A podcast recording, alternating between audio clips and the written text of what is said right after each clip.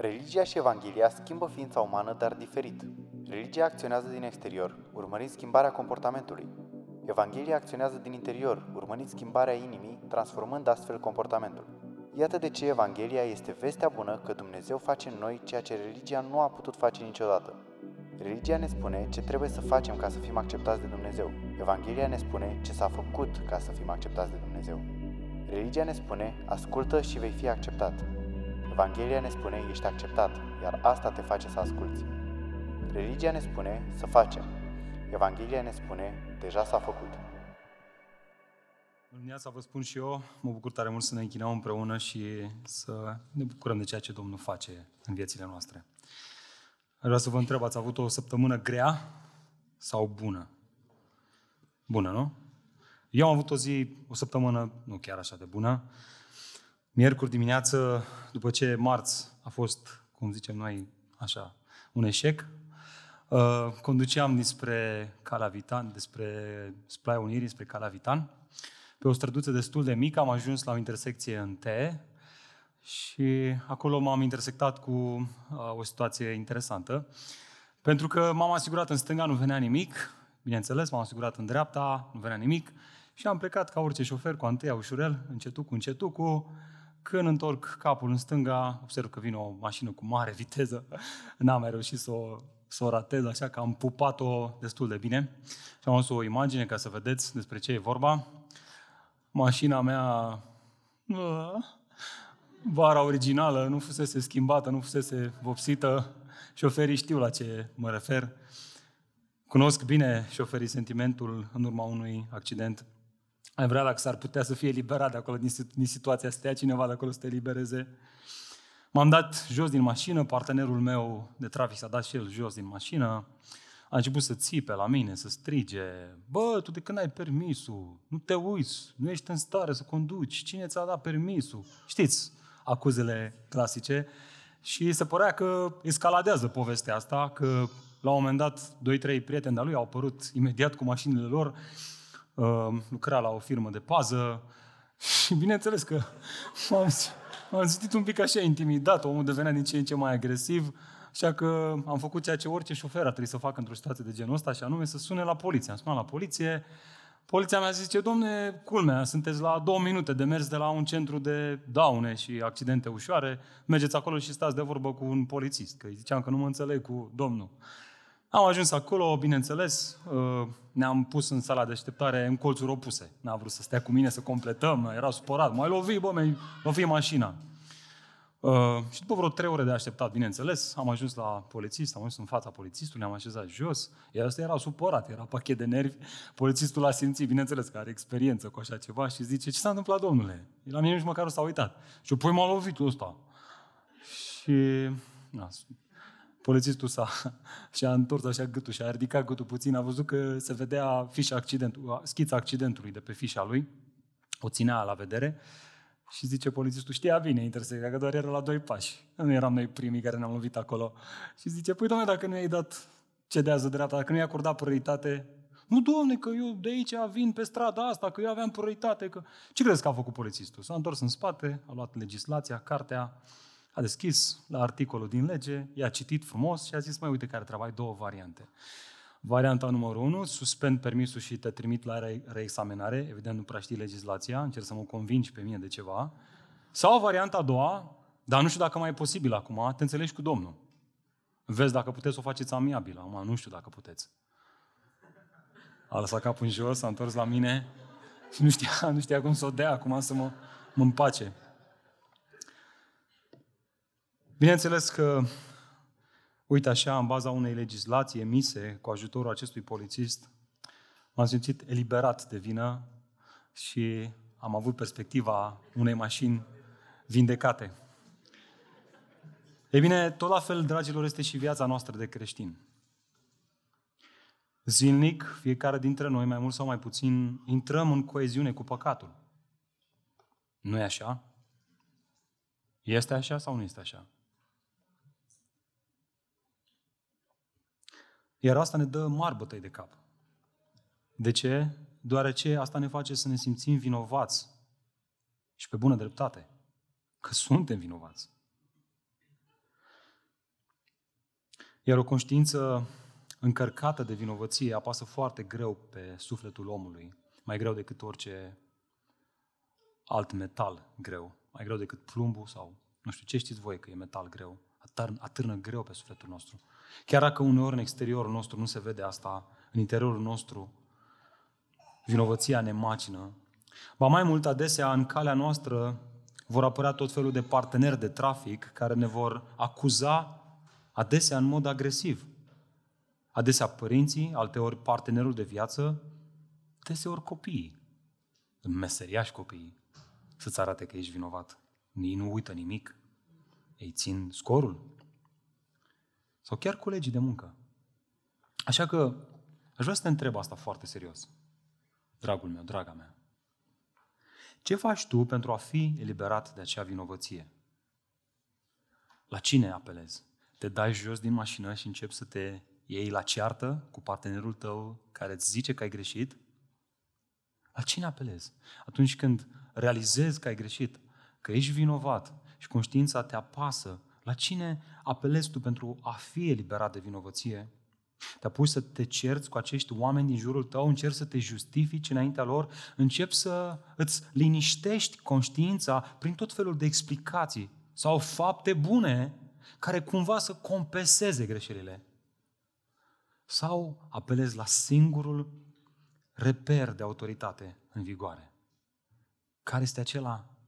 Notează-ți. Acesta este mesajul de astăzi. Evanghelia oferă eliberare. Sau dacă vreți, doar Evanghelia oferă libertate. Dragilor, așa cum există o libertate politică în contrast cu subjugarea politică sau o libertate individuală în contrast cu instituția sclaviei, așa există o libertate spirituală care vine în contrast cu sclavia spirituală. Iar această libertate spirituală este adusă în ființă doar prin credința în Evanghelie. De aceea o numim libertatea Evangheliei.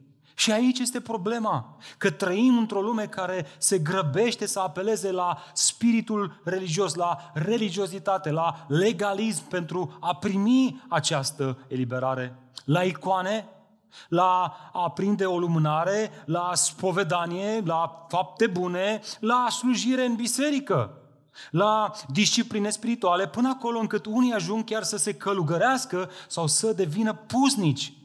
În speranța că astfel, făcând toate acestea, vor fi eliberați de această conștiință încărcată de vinovăție. Când, de fapt, dragilor, lucrurile stau tocmai invers.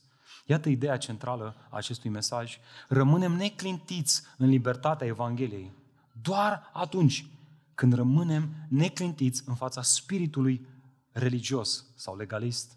Spiritul religios sau legalist va veni cu idei la noi și ne va spune, uite ce trebuie să faci ca să scap de această conștiință, de această vinovăție. Uite, viața ta este ca o balanță. În dreapta sunt lucrurile rele și în stânga sunt lucrurile bune. Dacă vrei să scapi de uh, ceea ce atârnă greu în viața ta și ceea, te, ceea ce te face să fii vinovat, fă mai multe fapte bune și în, balanța va înclina și așa te vei simți mai bine. Și de fapt, lucrul acesta nu face altceva decât să te înrobească și mai tare. Să te facă sclav sclavul, roaba lucrurilor pe care încerci să le faci și prin care încerci să scapi de vinovăție. Ce este legalismul, dat săptămâna asta de un citat al lui Todd Wilson, el spunea, legalismul înseamnă a trata ceea ce este bun, ca și cum ar fi ultim.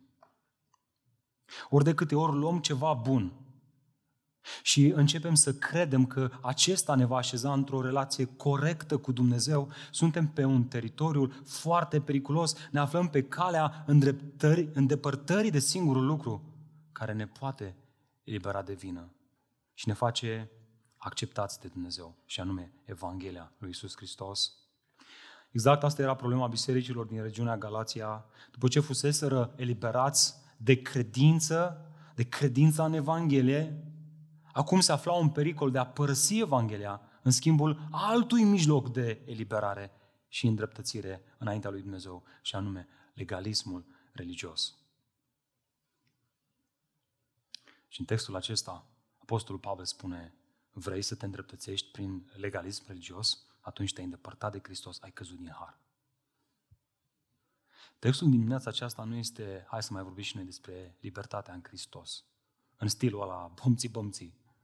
E o chestiune pe viață și pe moarte, este o chestiune esențială pentru credința creștină. Este ceva foarte important, așa că ascultă, că dimineața aceasta te-ai te așezat pe acest scaun și conștiința te acuză pe bună dreptate, pentru că ai făcut lucruri greșite. Dar ceea ce faci tu este să încerci să te îndreptățești înaintea lui Dumnezeu, compensând cu, spune tu, lucruri bune, nu faci altceva decât să iei acele lucruri, să le faci ca fiind lucruri ultime în viața ta.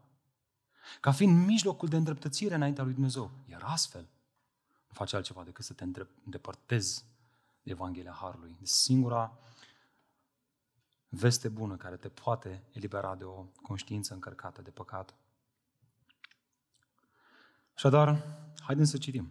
Hai să vedem ce spune Apostolul Pavel. Deschidem împreună în Galateni, capitolul 5, pentru a continua seria noastră de mesaje religie versus Evanghelie cu un alt pasaj din această epistolă fascinantă. Ascultați ce spune Apostolul Pavel, versetul 1 din capitolul 5. Aveți toți Biblia deschise? Atât de mult îmi doresc să văd că ideile pe care le spunem de aici sunt de aici din Scriptură. Așa că uitați-vă cu mine. Capitolul 5, versetul 1. Hristos ne-a eliberat ca să fim liberi.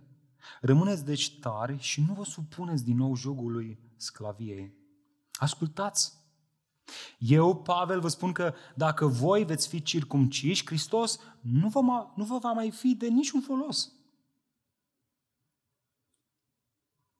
De pun mărturie din nou, pentru orice om care se lasă circumcis, el trebuie să asculte de întreaga lege. Voi care vreți să fiți îndreptățiți prin lege, v-ați înstrăinat de Hristos, ați căzut din har. Wow! Căci noi așteptăm prin Duhul, prin credință, dreptatea la care ne dăjduim.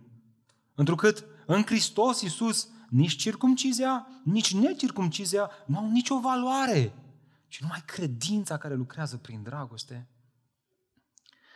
Vă alergați bine, odinioară.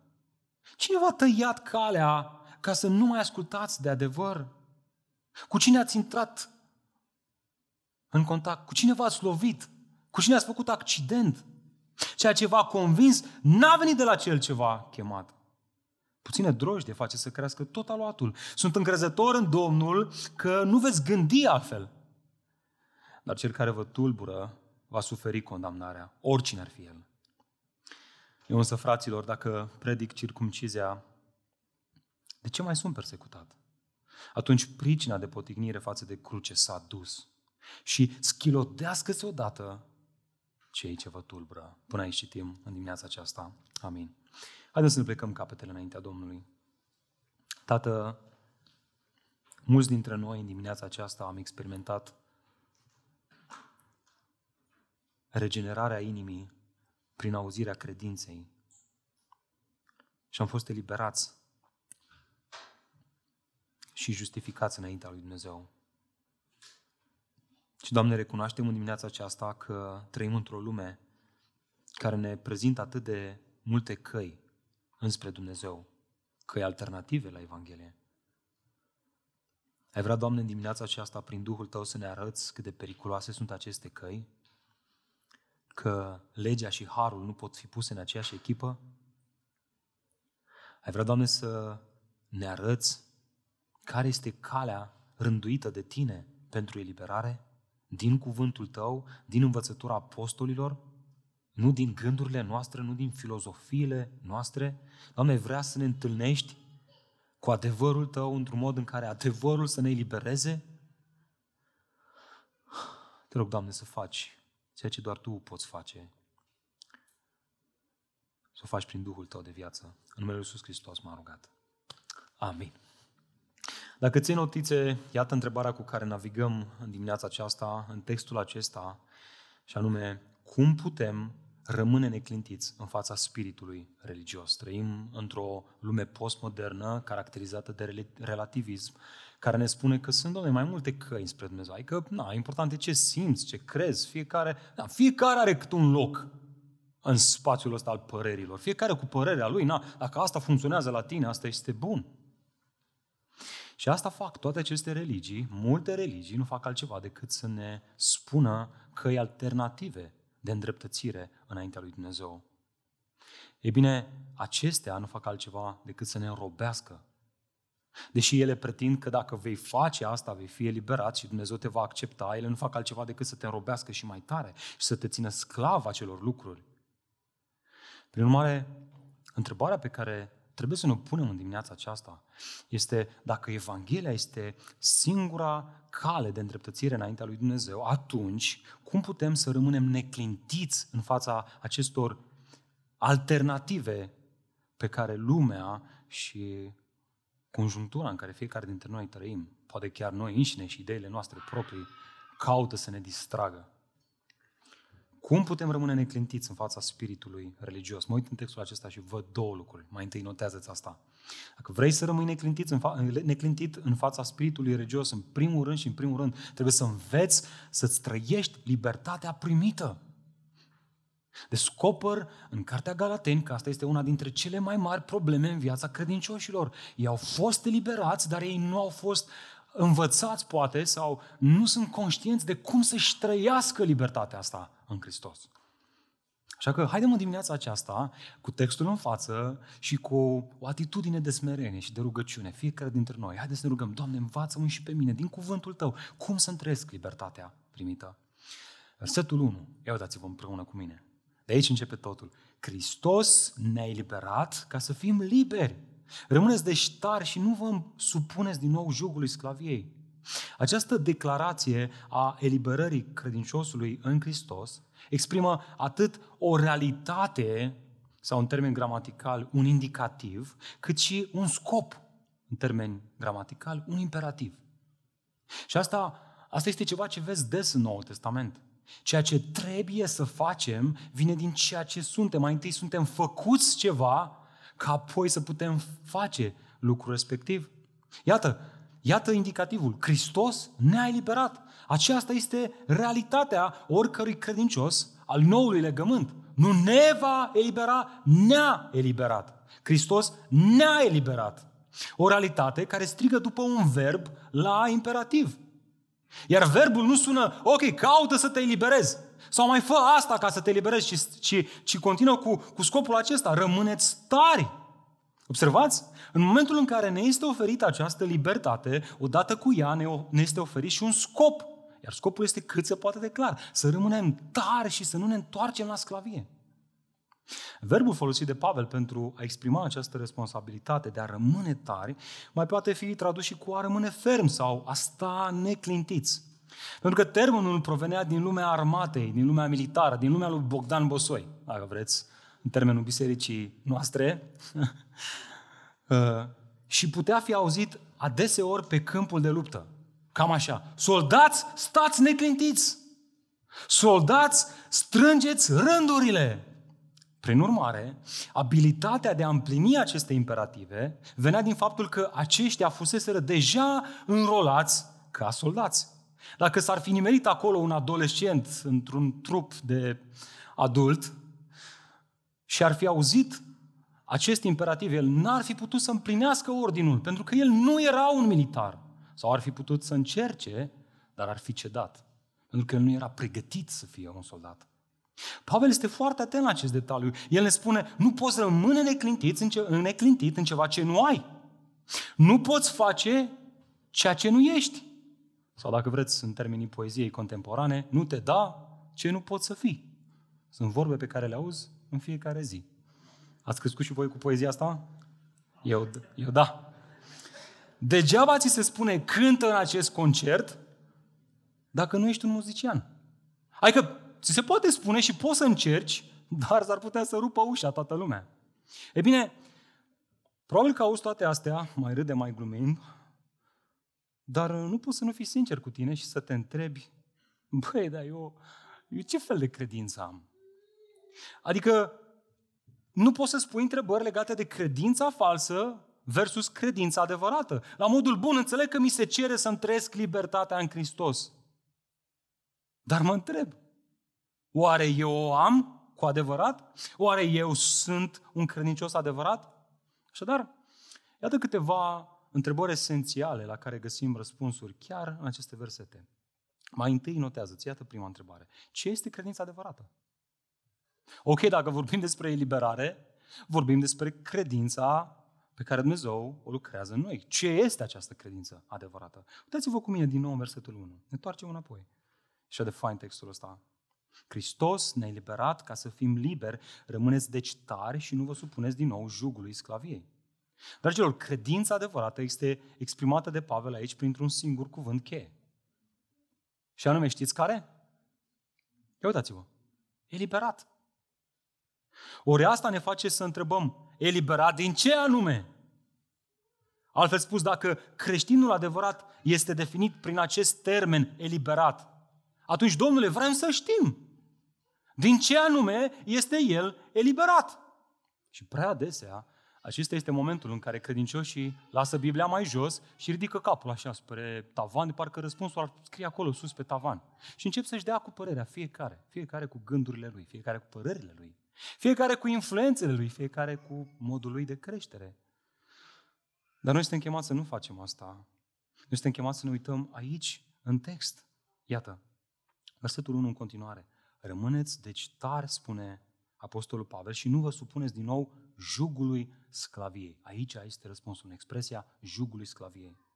Reversul libertății este exprimat aici prin expresia supunerea față de jugul sclaviei. De fapt, verbul nu vă supuneți înseamnă a fi apăsat de o sarcină foarte grea. Imaginea la care face referire Pavel aici putea fi ilustrată de un bou care era apăsat de un jug foarte greu. În felul ăsta era folosit termenul acesta în vremea respectivă. Întrebare. Care este povara care apasă omul atât de tare încât să-l înrobească? Iar răspunsul dat adesea de noi este păcatul, nu? Vreau să vă uitați în text. Vedeți cuvântul păcat pe undeva pe acolo? Foarte interesant. Am căutat și eu cu disperare. Eram supărat pe Pavel. Păi, Pavel, dar ai uitat. Ai uitat să treci ceea ce știam eu că trebuie să treci. Contextul cărții Galatene oferă o singură variantă de răspuns la această întrebare. Iar aceasta este legea mozaică și cerințele ei. Wow! La asta nu m-am gândit. Sau cel puțin nu în felul ăsta. Așa cum animalele sunt împovărate și înrobite de sarcina pe care o duc, la, la fel este și omul care se așează sau care vrea să se așeze sub povara legii, cu lămare.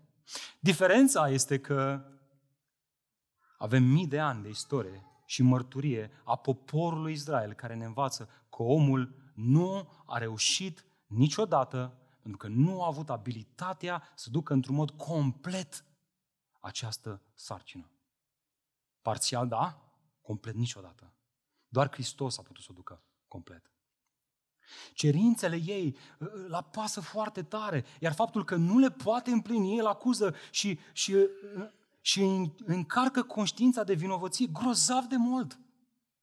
Și cu cât aude legea mai tare, cu atât se simte mai împovărat, mai împovărat, mai împovărat. Astfel, el ajunge să fie încătușat, înrobit în propriile legi pe care și le-a asumat ca mod de îndreptățire înaintea lui Dumnezeu. Uite așa poate că asculți toate astea și spui, frate, dar stai un pic. Eu știam că eliberarea aceasta are de-a face cu păcatul, nu cu legea. Și da, așa este. Dumnezeu aduce și eliberare de păcat. Iată de ce este esențial să facem legătura dintre lege și păcat și cea mai bună legătură pe care eu am găsit-o până acum este în Roman 7. Aș vrea să vă uitați împreună cu mine. Nu să apară pe ecrane versetul acesta, pentru că aș vrea să deschideți împreună cu mine în Roman 7, să ne uităm la versetele 5 și 6.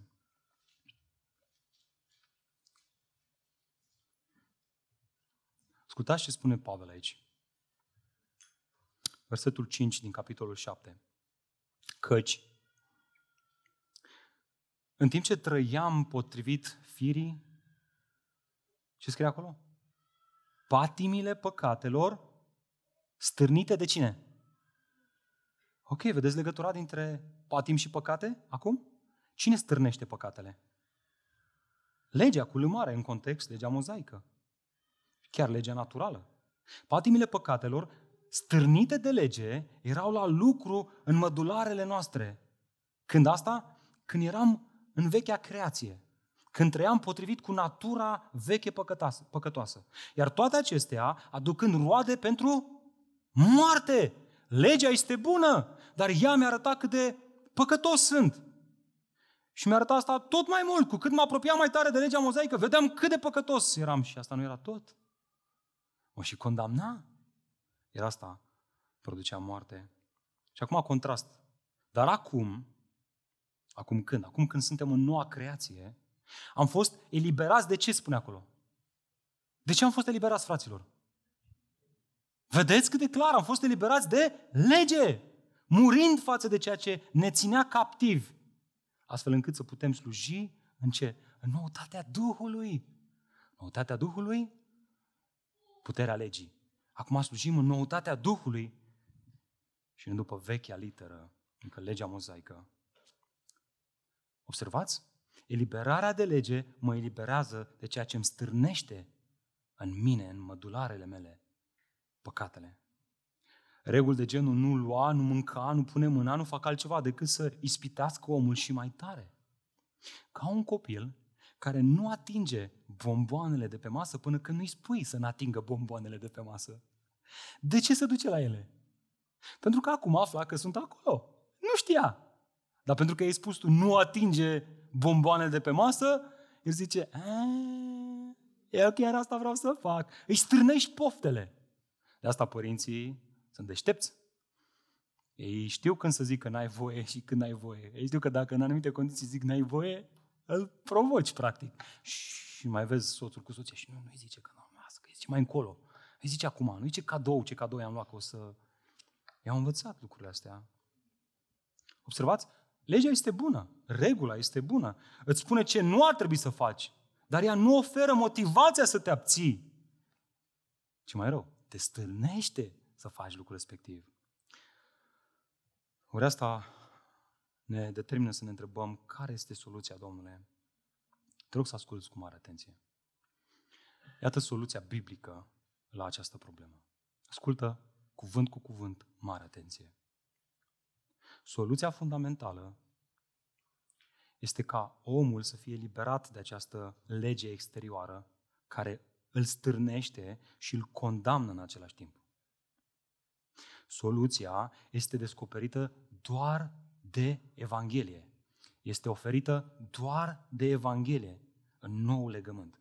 Și anume, Hristos, al doilea Adam, doar El putea să împlinească legea într-un mod perfect. Doar El a împlinit legea într-un mod perfect, demonstrând astfel că El este trimisul Tatălui. El este Dumnezeu. Iar apoi, soluția este ca El să moară pentru toate păcatele celor care cred în El, ca astfel aceștia să fie îndreptățiți înaintea lui Dumnezeu prin credința în faptele Domnului Isus Hristos. Și asta nu-i tot. Vestea bună nu se termină aici, slavă Domnului. Ba mai mult, aceștia, aceștia sunt regenerați de Duhul Sfânt.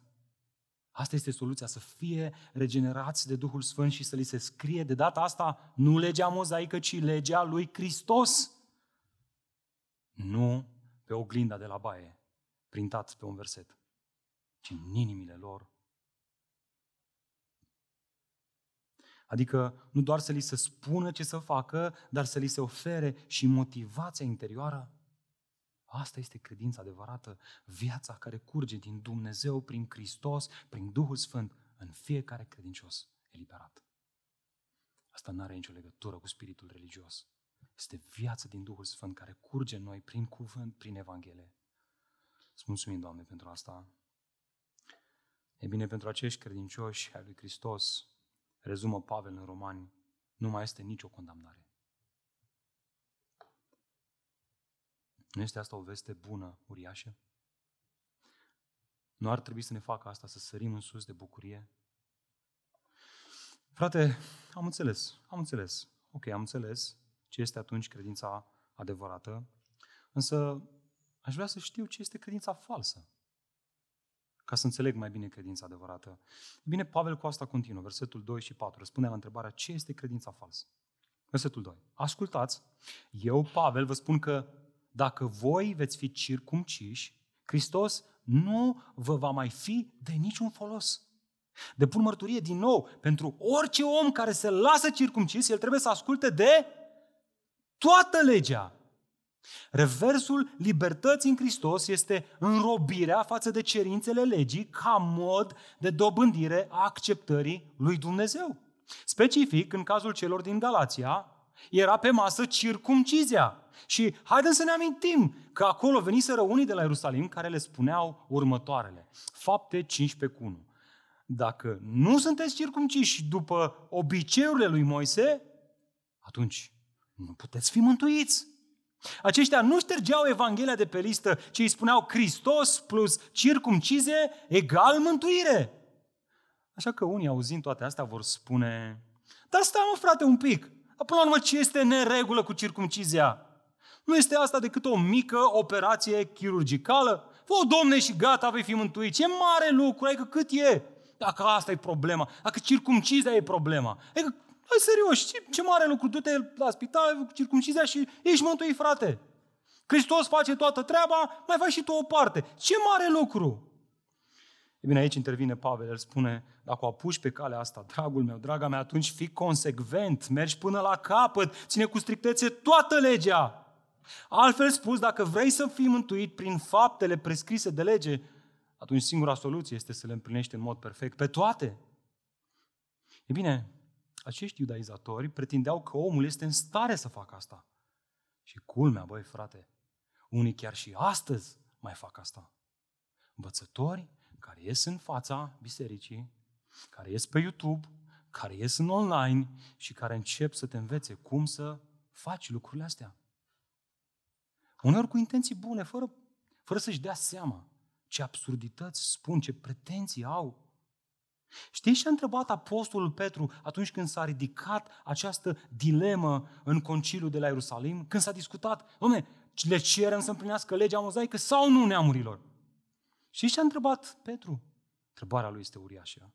Fapte 15 cu 10. Acum deci, de ce îl puneți la încercare pe Dumnezeu punând pe gâtul ucenicilor un jug pe care nici strămoșii noștri și nici noi nu l-am putut purta. Cât de sincer este Petru. El zice, băi băieți, e unul între noi care am plinit legea și acela nu este niciunul prezent fizic aici, ci este în slavă cu Tatăl. Iisus Hristos, doar El a împlinit legea. Doar prin El avem acces liber înaintea Tatălui. Hristos nu a venit ca să reitereze jugul legii, nu a venit ca să ne ajute să împlinim legea mozaică, ci am venit ca să ne dea legea lui Hristos, legea Duhului de viață pe care a scris-o și o scrie în inimile noastre. Frate, ok, mă gândesc și eu la lucrurile astea.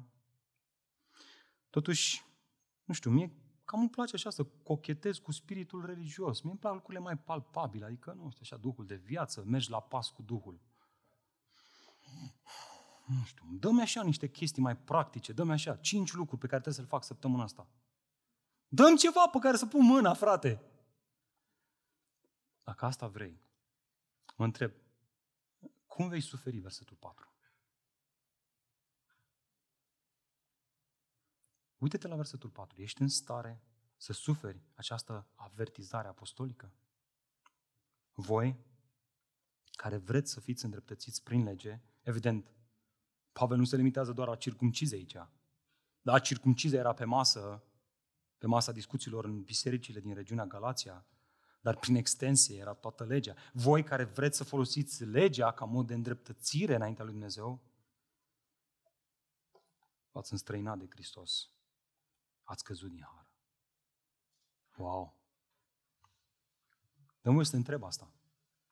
De câte ori am auzit de căderea din, din har în acești termeni? Pentru noi, căderea din har e a celor care păcătuiesc. A păcătuit, a căzut din har. Cam așa am fost poate crescuți. Unii dintre voi, eu așa am fost crescut, nu vreau să jignesc pe nimeni. Noi spunem că cei care păcătuiesc ca din har. Pavel spune aici că cei care se află în, în pericolul de a cădea din har sunt cei care pretind că ei ar putea să nu păcătuiască. Care pretind că ei ar putea să împlinească perfect legea. Care în mod ultim pretind că pot, prin faptele lor bune, să se îndreptățească înaintea lui Dumnezeu.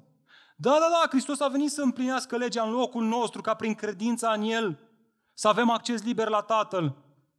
Dar știi ce? Dacă stau bine să mă gândesc, cred că și eu pot să împlinesc legea. Adică am pretenția că pot să-mi fiu propriul salvator, propriul mântuitor. Prin urmare, lasă-mă cu Hristos. O să o fac în felul meu. Eu pot să împlinesc poruncile astea într-un mod perfect. Aceștia, spune Pavel, s-au îndepărtat de Hristos și au căzut din har. Ah, frate, dar nu mă pot abține să întreb asta. Înțeleg oare că aceștia și-au pierdut mântuirea? S-ar întreba cineva. Unii, nu e așa, asta au pretins pe baza acestui verset. Însă haidem să nu pretindem noi nimic, ci haidem să lăsăm pe Pavel să ne răspundă la această întrebare. Întrebare la care răspunde versetul 10. Întrebăm pe Pavel, Pavele, ce se întâmplă cu biserica din Galația? Au căzut ăștia din har? Gata, au pierdut mântuirea, s-au dus la vale? Versetul 10. Sunt încărzători, fix în același context. Sunt încărzători, spune Pavel. În Domnul. În Domnul, nu în voi, mă băieți. Nu pot să cred în voi, dar în Domnul pot să cred. În Domnul, sunt încărzător în Domnul, că ce? Că nu veți gândi altfel. Adică că nu veți alerga spre spiritul religios și legalist pentru eliberare, ci că veți rămâne în Evanghelia pe care ați auzit-o atunci când eu am venit la voi, care este neschimbată și adevărată. Pavel era încrezător că nu se vor înstrăina de Evanghelie. Însă tocmai asta este ideea, dragilor. Noul Testament este plin de avertizări. Iar acestea trebuie luate cu seriozitate. Este ca atunci când un tată strigă la copilul său pe care îl vede că se apropie de un geam. Fiule, dacă te apleci, o să cazi și vei muri. Întrebare. Este acesta un pericol real? Da, există. Dar iată altă întrebare. Va veghea tatăl ca asta să nu se întâmple? Categorică da. Dar asta nu-l oprește pe tatăl să-și avertizeze fiul, să-l învețe, să stea departe de pericolele iminente care amenință viața. Prin urmare, faptul că Dumnezeu se angajează să ne ducă mântuirea până la capăt, așa cum a promis, nu presupune că nu mai este nevoie de avertizări, că nu mai este nevoie să fim avertizați. De fapt, acestea sunt un mijloc al harului prin care El ne ține aproape de Evanghelie, singurul adevăr care ne păstrează în har. Avem nevoie să fim mustrați, disciplina bisericească are ca scop să rămânem în har. Iată de, de ce este atât de important să te așezi sub autoritatea unei biserici locale, să fii într-o biserică locală, să fii protejat, să fii încurajat, să fii disciplinat, să fii tras de urechi, să fii încurajat să faci ceea ce ești în Hristos, să străiești libertatea în Hristos, să trăiești într-un mod vrednic de Evanghelie adevărată. Avem nevoie de avertizări. Da, avem nevoie și de încurajări, avem nevoie și de mângâiere, dar asta nu ar trebui să ne oprească să ne avertizăm unii pe alții atunci când unul dintre noi o ia pe o cale greșită. Frate, dar, uh, ok, înțeleg că îndreptățirea asta înaintea lui Dumnezeu face doar Dumnezeu. Și doar așa, prin credință. Dar să înțeleg că credința adevărată stă așa cu mâinile și buzunare și nu face nimic. Adică nu, chiar nu face nimic. Nu, nu face ceva. Ia uitați-vă, versetul 5. Ce face credința adevărată? Iată, iată, iată întrebarea pe care o ridicăm. Ce face credința adevărată? Versetul 5. Căci noi, ce facem? Ce facem noi? Cei eliberați. Ce facem noi? Așteptăm prin Duhul, prin credință, dreptatea la care sperăm. Observați ce face credința adevărată în loc să-și lucreze în dreptățirea înaintea, înaintea lui Dumnezeu, în loc să-și dobândească de dreptatea prin împlinirea legii. Credința adevărată așteaptă, se odihnește în lucrarea lui Hristos perfectă. Tu vezi cât de clar este Pavel aici? Credinciosul adevărat știe că în ziua judecății finale, ceea ce îl va face pe marele judecător, să afirme drept în locul său, Este doar credința în lucrarea lui Hristos. Ceea ce ne spune Apostolul Pavel aici este asta. Fraților, surorilor, nu faceți ce a făcut Sara și Avram. Nu alergați la Agar. Nu încercați prin puterile voastre să aduceți în ființă promisiunile lui Dumnezeu. Aveți o credință răbdătoare. Nădăjduiți în Dumnezeu. Vedeți? Credința adevărată, în momentele bune sau grele, așteaptă plină de încredere în promisiunile lui Hristos, pentru că noi suntem fii ai promisiunii. Și aici, poate că cineva ar duce-o chiar mai departe, ar presa un pic mai tare. Băi frate, asta chiar e o evanghelie ușoară. Adică serios. Tot ce audio este asta. Crede și gata, poți face ce vrei. Dacă asta este ceea ce te caracterizează, sunt ferm convins că n-ai înțeles Evanghelia adevărată. Mi-e frică că n-ai fost eliberat de Hristos. Pentru că cel care a avut parte de eliberare în Hristos niciodată nu se va duce în direcția respectivă. Niciodată nu va face pași în direcția respectivă. Pentru că credința adevărată lucrează. Pentru că credința adevărată are fapte, dar nu fapte care să aibă menirea să, să-L justifice înaintea lui Dumnezeu, ci pentru că tocmai a fost justificat înaintea lui Dumnezeu. Și ca să vedeți că nu este ideea mea, vreau să vă o vedeți din text. Exact la asta face Pavel referire în continuare, versetul 6. Întrucât în Hristos Iisus nici circumcizia, nici necircumcizia au nicio valoare, ci numai credința care lucrează prin dragoste. Când o persoană este în Hristos, atunci legea și cerințele ei nu mai, au, nu mai sunt necesare pentru îndreptățire, deoarece nici necircumcizia, nici circumcizia n-au nicio valoare spirituală. Altfel spus, credința în Hristos nu va naște un spirit religios și legalist. E ceva total diferit. Ce anume? Credința care lucrează prin dragoste. Au spus atât de frumos reformatorii ce moștenire bogată avem de la oamenii aceștia, spuneau ei, citez, credința singură este ceea ce ne îndreptățește. Dar credința adevărată nu rămâne niciodată singură. Ea este mereu însoțită de legea lui Hristos, de legea dragostei. Atenție!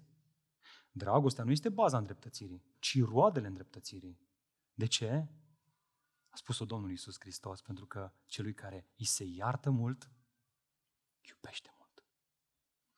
Când stai tu înaintea lui Dumnezeu, într-o întâlnire de gradul cât vreți voi, și Sfințenia lui Dumnezeu îți arată păcătoșenia ta și că plata păcatelor pentru felul tău de viață este moartea, dar apoi Dumnezeu îți regenerează inima, îți dă ochii credinței, să-L vezi pe Hristos, să-L vezi pe El suferind în locul tău pentru păcatele tale acolo sus pe cruce, despărțit fiind de Tatăl, mânia lui Dumnezeu manifestată din plin asupra Fiului Său, Domnul Iisus Hristos. Când știi cât de mult ți s-a iertat ca să fie liberat, asta naște prin Duhul lui Dumnezeu în inima ta. Dragoste, dragoste față de Dumnezeu, El fiind cel mai de preț și dragoste pentru aproapele. Iată lecția pentru noi, dragilor. Eliberarea pe care ți-o oferă Evanghelia nu presupune să trăiești fără să păcătuiești. Cine presupune asta este un mincinos, spune Apostolul Ioan în 1 Ioan. Ci să trăiești având o conștiință eliberată de vinovăția produsă de păcat. Este ca atunci când uh, greșești față de un tată pe care îl iubești foarte mult și care te iubește foarte mult E așa că vinovăția aia te copleșește, te macină când greșești față de cineva care, pe care chiar îl iubești cu toată ființa ta și știi că el te iubește înapoi. Nu e așa că te, te, te sfâșie, te doare să știi că ai greșit celui pe care îl iubești, care știi că te-a iubit. Aștept să vezi care va fi reacția lui. Îi spui ce ai greșit, însă acesta în loc să te privească cu dispreț și mânie, se uite la tine cu brândețe și spune, mă doare foarte mult ce ai făcut. Dar o să acopăr vina și o să plătesc eu în locul tău. O să acopăr eu greșeala ta. O să, o să repar eu, o să plătesc eu pentru geamul pe care l-ai spart. O să plătesc eu pentru nenorocirea asta pe care ai făcut-o. Să plătesc eu pentru accidentul ăsta. Exact asta spune autorul cărții Evrei, un verset pe care îl aduc înaintea voastră din nou și din nou, pe care ar trebui să-l încercuim, să-l subliniem, să-l accentuăm. Întrucât avem un mare preot, evident, pe Hristos, peste casa lui Dumnezeu, evident, biserica lui Hristos, să ne apropiem cu o inimă sinceră, în siguranța de plină a credinței, având inimile curățite de conștiința rea. Acea conștiință încărcată de vinovăție, ca urmare a greșelilor noastre. Evanghelia ne eliberează de această conștiință rea și ne dă încredere că acum putem să mergem la Tatăl, pentru că Hristos a plătit pentru noi. O încredere zmerită, plină de reverență și închinare. Aș vrea să te întreb, este asta o realitate a vieții tale de credință? Te apropii de Dumnezeu Tatăl prin libertatea oferită de Evanghelie atunci când greșești? Poate o greșeală recurentă în viața ta. Cum te duci la Dumnezeu? Spui, a, stai să compensez un pic. 4-5 zile pun pe dreapta părtășia mea și închinarea cu Dumnezeu ca să cumva să, să ajung pe linia de plutire și după aia o să... Mm, duminica asta e cina Domnului, nu, nu pot să iau cina Domnului, sunt nevrednic, nu, nu pot. Fraților, făcând toate acestea, noi nu facem altceva decât încerc, încercăm să intrăm pe, în prezența lui Dumnezeu prin faptele noastre bune, pe calea cea veche. Prin asta noi nu facem altceva decât să spunem că putem să ne eliberăm singur de conștiința rea. Domnul să ne ierte. De fapt, comentând tocmai acest verset din Galaten, John Stott spunea, bătrânul John Stott, am câte lucruri faine am învățat de la omul acesta, are un comentariu pe Galaten, tradus în limba română, extraordinar. Spunea el, citez, ceea ce a făcut Hristos prin eliberarea noastră, conform accentului pus de Pavel aici, evident face o referire la aceste versete pe care tocmai le-am citit, nu este atât de mult eliberarea voinței noastre din robia păcatului, cât eliberarea conștiinței de vina păcatului. Libertatea creștină descrisă de el, de Pavel, este libertatea conștiinței. Eliberarea din tirania legii, din strădania groaznică de a împlini legea pentru a fi plăcut lui Dumnezeu. Este libertatea acceptării noastre de către Dumnezeu și a intrării noastre la Dumnezeu prin Hristos. Dragilor, trăim într-o lume postmodernă în care relativul este cât se poate de evident. Astăzi ni se spune că este în regulă să acceptăm diferite căi spre Dumnezeu. Ceea ce este însă absolut șocant în aceste versete este că Pavel respinge și Tora sau circumcizia ca și mijloc de mântuire. Legea mozaică și Hristos nu sunt compatibile. Fie rămâi neclintit în Evanghelie și dreptatea care ți este oferită astfel, fie ești îndepărtat de Evanghelie. Nu există altă cale de a trăi liber cu adevărat. Frate, dar chiar nu înțeleg asta, nu știu. Oare credinciosul adevărat nu face și el, nu lucrează și el? Ba da, am văzut că da, o face, dar nu ca să fie îndreptățit înaintea lui Dumnezeu. Credinciosul noului legământ să ia la întrecere în fapte bune. Dar nu ca să se îndreptățească astfel, ci pentru că deja a fost îndreptățit. Nu ca să fie eliberat, ci tocmai pentru că a fost eliberat de dragoste și vom vedea duminica viitoare că cel eliberat slujește.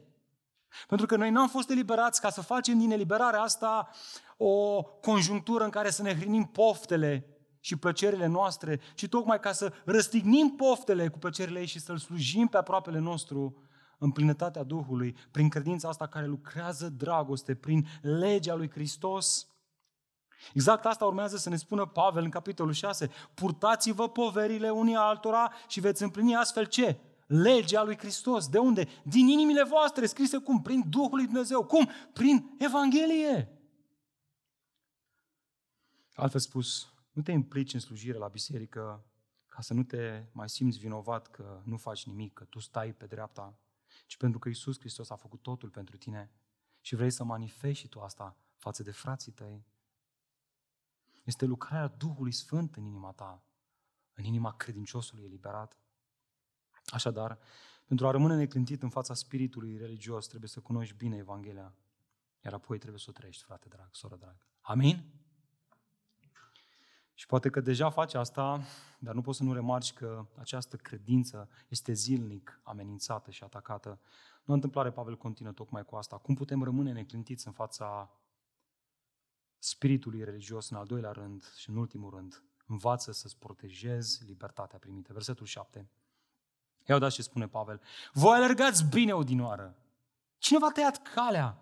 Cu cine ați intrat în coeziune? Cu cine ați făcut accident ca să nu mai ascultați de adevăr? Pavel vede o asemănare între viața creștină și o cursă în arenă.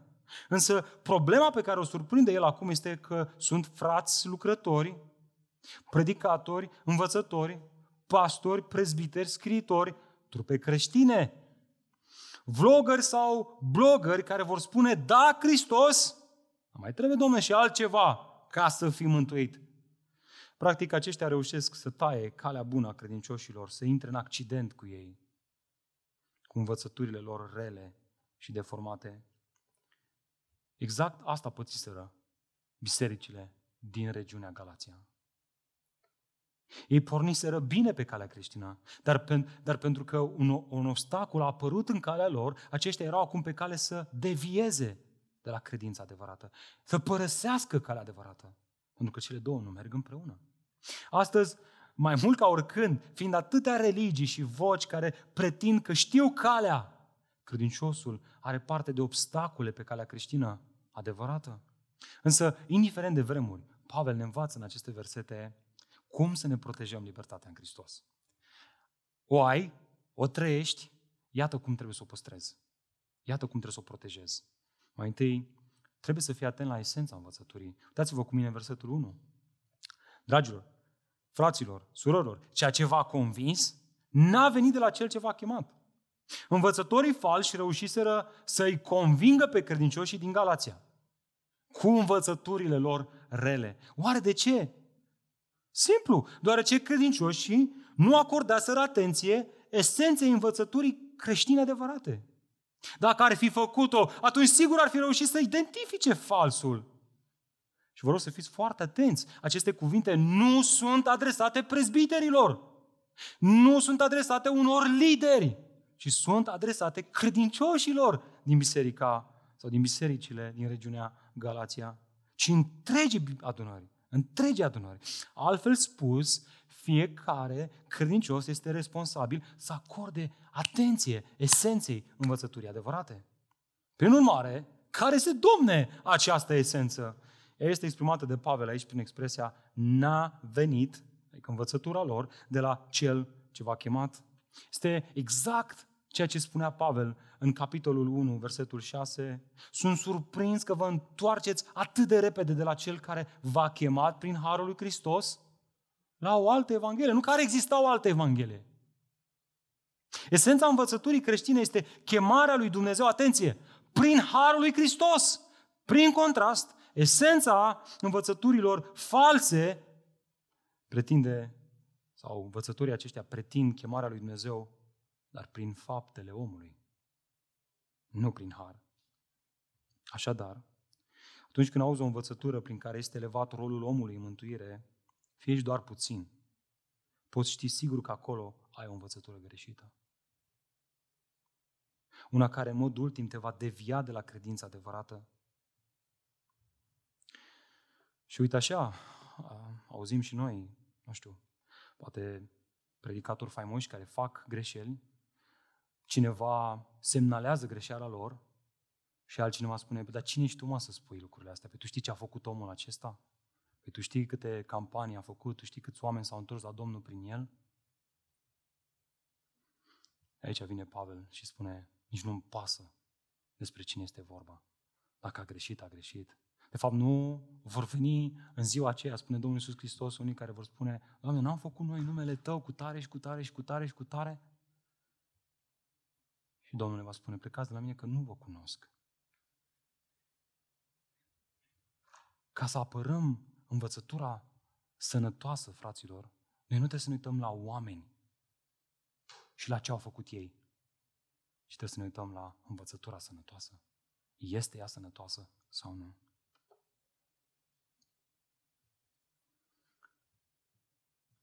Iată de ce suntem chemați să rămânem, dacă vreți, pe șinele Harului, pe șinele care smerește omul și îl înalță pe Hristos.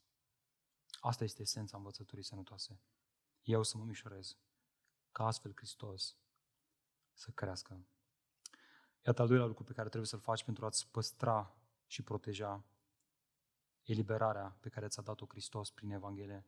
Fii atent la efectele învățăturii. Ia uitați în versetul 9 și 10. Puțină drojdie face să crească tot aluatul. Sunt încrezător în Domnul că nu veți gândi altfel, dar cel ce vă tulbură, dar cel, ce, dar cel care vă tulbură va suferi condamnarea, oricine ar fi el, oricine ar fi el, oricine ar fi el. Întreaga biserică din Galația era cuprinsă și tulburată de această învățătură eronată. Știți de ce? Atenție, biserică! Deoarece nu este nevoie de multă învățătură nesănătoasă pentru a altera o biserică întreagă. Un pic de praf, de drojdie, îți compromite toată coca. Soluția, versetul 10. Sunt încrezător în Domnul că ce spune acolo? Că nu veți gândi altfel. Totul atârnă de modul de gândire. Iată de ce putem afirma cât se poate de clar că credința creștină este o credință rațională. Dumnezeu nu ne cheamă crede și nu cerceta, ci crede și cercetează. Până și când, până și când predica Pavel, credincioșii din Berea verificau scripturile Vreau să vadă dacă această predicare a istoriei răscumpărării de la Geneza până la nou legământ stătea în picioare, dacă teza, dacă predicarea lui, lui Pavel în care încerca să-L adeverească pe Hristos din Scripturile Vechiului Testament stă în picioare sau nu. Și ei gândeau lucrurile astea, le testau, le analizau acasă. Asta implică toate facultățile mentale. Și pentru a depista învățătura falsă trebuie să înveți să nu mai fii naiv. Să nu crezi tot ce zboară, că tot ce zboară se mănâncă. Dacă a spus-o fratele cu tare, înseamnă că așa este. Nu, nu, nu! A spus-o fratele cu tare, foarte bine! Hai să mergem acasă să analizăm dacă este așa sau nu. Autoritatea predicatorilor în nou legământ vine din faptul că ei predică adevărul. Nu mai predică adevărul. La revedere. S-au dus. Nu contează, oricine ar fi el. Poate să fie oricât de sus ar fi. Nu ne interesează.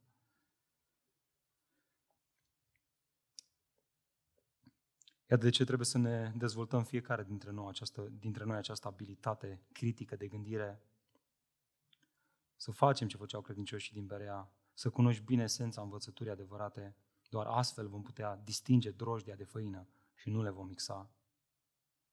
Poate că deja faci asta, dar uh, nu știi cum să reacționezi atunci când uh, vezi drojdie și învățătură falsă. Iată ultimul lucru pe care trebuie să-l faci, și anume să fii categoric față de învățătorii falși. Dați-vă cu mine versetul 11 mai întâi. Eu însă, fraților, dacă predic circumcizia, de ce mai sunt persecutat? Atunci pricina de potignire față de cruce s-a dus. Evident, Pavel presupune aici faptul că cei din Galația știau de persecuțiile de care avea parte Pavel. Dar mare atenție, Pavel nu face referire aici la toate persecuțiile sale, ci în mod specific la acelea care veneau din partea evreilor. Ei îl persecutau pe Pavel pentru că nu predica circumcizia, pentru că nu predica legea. Predicarea legii ar fi fost calea ușoară pentru Apostolul Pavel, însă el a ales calea adevărată, iar calea adevărată va stârni mereu împotrivire și prigonire din partea celor care iubesc spiritul religios și legalismul. Ei bine, știți cum se raporta Pavel la cei care îi tulbura pe credincioși, care îl turbura pe el cu o învățătură nesănătoasă? Uitați-vă cu mine versetul 12. Cum se raporta la el? La ei? Ia uitați-vă. Și schilodească-se odată cei ce vă tulbură. Mai pe românește, Pavel spune, băieți, vreți să vă circumcideți? Păi știți ceva? Mergeți, mă, fraților, până la capăt. Mergeți până la capăt. Tăiați tot ce e de tăiat. Poate așa nu o să vă mai multiplicați să tulburați bisericile lui Hristos. Nici nu poți să vorbești de lucrurile astea în biserică. Și nu poți să intri în detalii, că ți și rușine ce spune Pavel aici. Spunem noi, bă, dar cam lipsit de dragoste, Pavel, ăsta, mă, frate. Păi așa vorbești, mă, cu o biserică. Lasă-i, Doamne, să-și, să-și țină predica, fiecare să creadă ce vrea, este loc pentru toată lumea în spațiul public. Pavel ne învață aici că dragostea adevărată nu elimină adevărul, ci din contra se bazează pe adevăr, pentru că puțină drojdie dospește tot alatul, iar astfel biserica se află în pericol să devieze de la Hristos și de la Harul Său. Iată lecția pentru noi. Iată lecția pentru mine, iată lecția pentru tine. Nu poți rămâne neclintit în libertatea oferită de Evanghelie câtă vreme nu ești atent să o protejezi. Primăvara anului 1865, în urma războiului civil din America, atunci când America abolea sclavia, se spune că doi sclavi de culoare care lucrau pe proprietatea stăpânului lor au auzit această veste, această proclamație de emancipare, și anume, și anume că sclavii de acum erau liberi. Când au auzit asta, stăpânul lor era plecat de acasă. Așa că s-au hotărât să părăsească acea proprietate și au făcut bagajele și au plecat la gară, bucuroși fiind că acum sunt liberi. Însă, ajunși acolo, stăpânul lor tocmai se chinuia să coboare din tren cu foarte multe bagaje. Văzându-și stăpânul cu multe bagaje, unul dintre cei doi, în mod instinctiv, a sărit să-l ajute pe stăpânul său, fostul său stăpân. Însă, din spate, celălalt prieten al lui l-a strigat, Jim, acum ești liber! Vedeți, aceasta este o ilustrație potrivită și pentru noi. După o, după o perioadă lungă de timp în care am fost sclavi ai păcatului și al legii, care tot timpul ne condamna și ne arăta cât de nenorociți suntem, există acum o tendință să acționăm în tiparele sclaviei. Vedeți cum gândim cât de important este? Iată de ce Dumnezeu face noirea minții prin cuvânt. Ne schimbă mintea, softul. Cum gândim? De ce? Pentru că mintea noastră încă nu gândește în paradigma noului legământ ci în paradigma vechiului legământ. Iată de ce Domnul Iisus Hristos le spunea ucenicilor săi, atunci Iisus le-a zis iudeilor care crezuseră în El, dacă rămâneți în cuvântul meu, atunci sunteți într-adevăr ucenicii mei. Veți cunoaște adevărul și ce vă va elibera? Adevărul vă va face liberi. Frate, am crezut că faptele mele, cât de mult mă împotrivesc eu păcatului, cât de mult trăiesc eu sfânt, am crezut că asta mă va elibera. Nu. Dacă asta este calea pe care mergi, ai apucat-o pe calea veche și nu faci altceva decât să fii mai tare înrobit. Dragilor, adevărul Evangheliei este ceea ce ne eliberează, nu faptele noastre. Iar cei care sunt cu adevărat ucenici vor persevera în acest adevăr, vor rămâne în el. Cei care sunt cu adevărat regenerați Duhului Dumnezeu, care aud astăzi, în dimineața aceasta, lucrurile acestea, imediat simt cum respir aer și spun, wow, îți mulțumesc, Doamne, pentru mântuirea asta minunată. N-aș fi putut să ajung la Tine prin calea cea nouă. Și asta e problema, că astăzi prea adesea ni se va spune că, a, mă, că nu contează așa de mult ce crezi. Atâta timp cât ești sincer, important este să, să simți, să fii sincer. Toate acestea în timp ce, și apropo, ai câte prostii s-au spus de libertatea în Hristos, că a fi liber înseamnă să fii, adică liber așa, să, nu știu, așa, o chestie abstractă, nu știu. Adică să faci ce vrei tu, gen, cam așa s-a dat de înțeles, în multe contexte. Toate acestea în timp ce Satan le face cu mâna tuturor celor care merg înspre iad. Ha. Pentru că s-a spus adesea, drumul spre iad este pavat cu tot felul de intenții bune. Pentru că asta face Satan. Vine la noi în haine de oaie, vrând să ne devoreze, dacă s-ar putea. Dar slavă Lui Dumnezeu pentru texte ca acestea care nu fac altceva decât să ne avertizeze și să ne tragă înapoi de calea Harului. A spus atât de bine John Stott, ascultați, creștinul, creștinismul nu ne permite să stăm pe gard sau să trăim în ceață. El ne obligă să fim hotărâți și clari, să alergăm în speță, să alegem în speță între Hristos și tăierea împrejur. Tăierea împrejur simbolizează religia realizărilor umane. A ceea ce poate face prin propriile fapte bune omul. Hristos însă simbolizează religia realizării divine, a ceea ce Dumnezeu a făcut prin lucrarea terminată a lui Hristos. Terminată. Odată pentru totdeauna. Tăierea împrejur înseamnă lege, fapte și robie.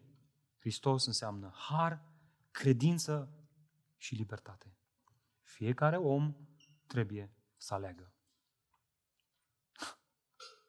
Îmi place imperativul lui. Fiecare om trebuie să aleagă. Fiecare credincios eliberat trebuie să aleagă să trăiască în libertatea pe care i-a dat-o Domnul. Dragul meu, te rog să alergi, să alegi în dimineața aceasta. Hotărăște-te pe ce cale vrei să ajungi la Dumnezeu, pe calea veche, pe calea literii, care te va condamna și mai tare, sau pe calea legii, sau pe calea harului lui Hristos. Și adesea nu e așa? Aplicăm asta în viața de cuplu, în relația cu copiii, încercăm prin calea veche să schimbăm pe partenerul nostru și îl acuzăm și îl acuzăm. Și asta îl face să simtă mai rușinat, mai nevrednic, mai nenorocit, mai vinovat. Și acuzațiile noastre nu fac altceva decât să îl înrobească mai tare și să-l ispitească mai tare.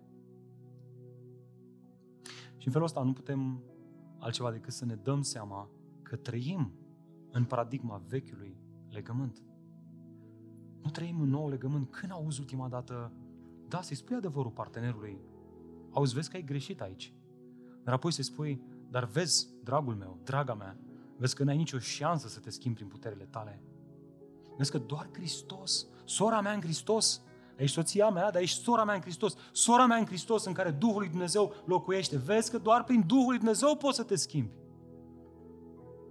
Nu facem asta. L arătăm cu degetul, nu faci, nu dregi, nu faci, nu dregi, nu aia, nu aia, nu aia, nu aia. Și asta îl ține captiv mai tare. Charles Wesley, unul dintre liderii mișcării metodiste, ne spun istoricii că a scris aproximativ 6500 de imnuri creștine. Într-unul dintre ele a surprins tocmai acest adevăr al eliberării din viața credinciosului. El spunea, Duhul mi întemnițat a zăcut prea mult timp întins, încătușat de păcat și prins de întuneric.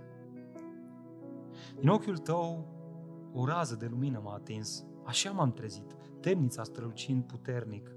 Lanțurile mi-au căzut, inima a fost eliberată, m-am ridicat, am ieșit și acum te urmez viața mea toată.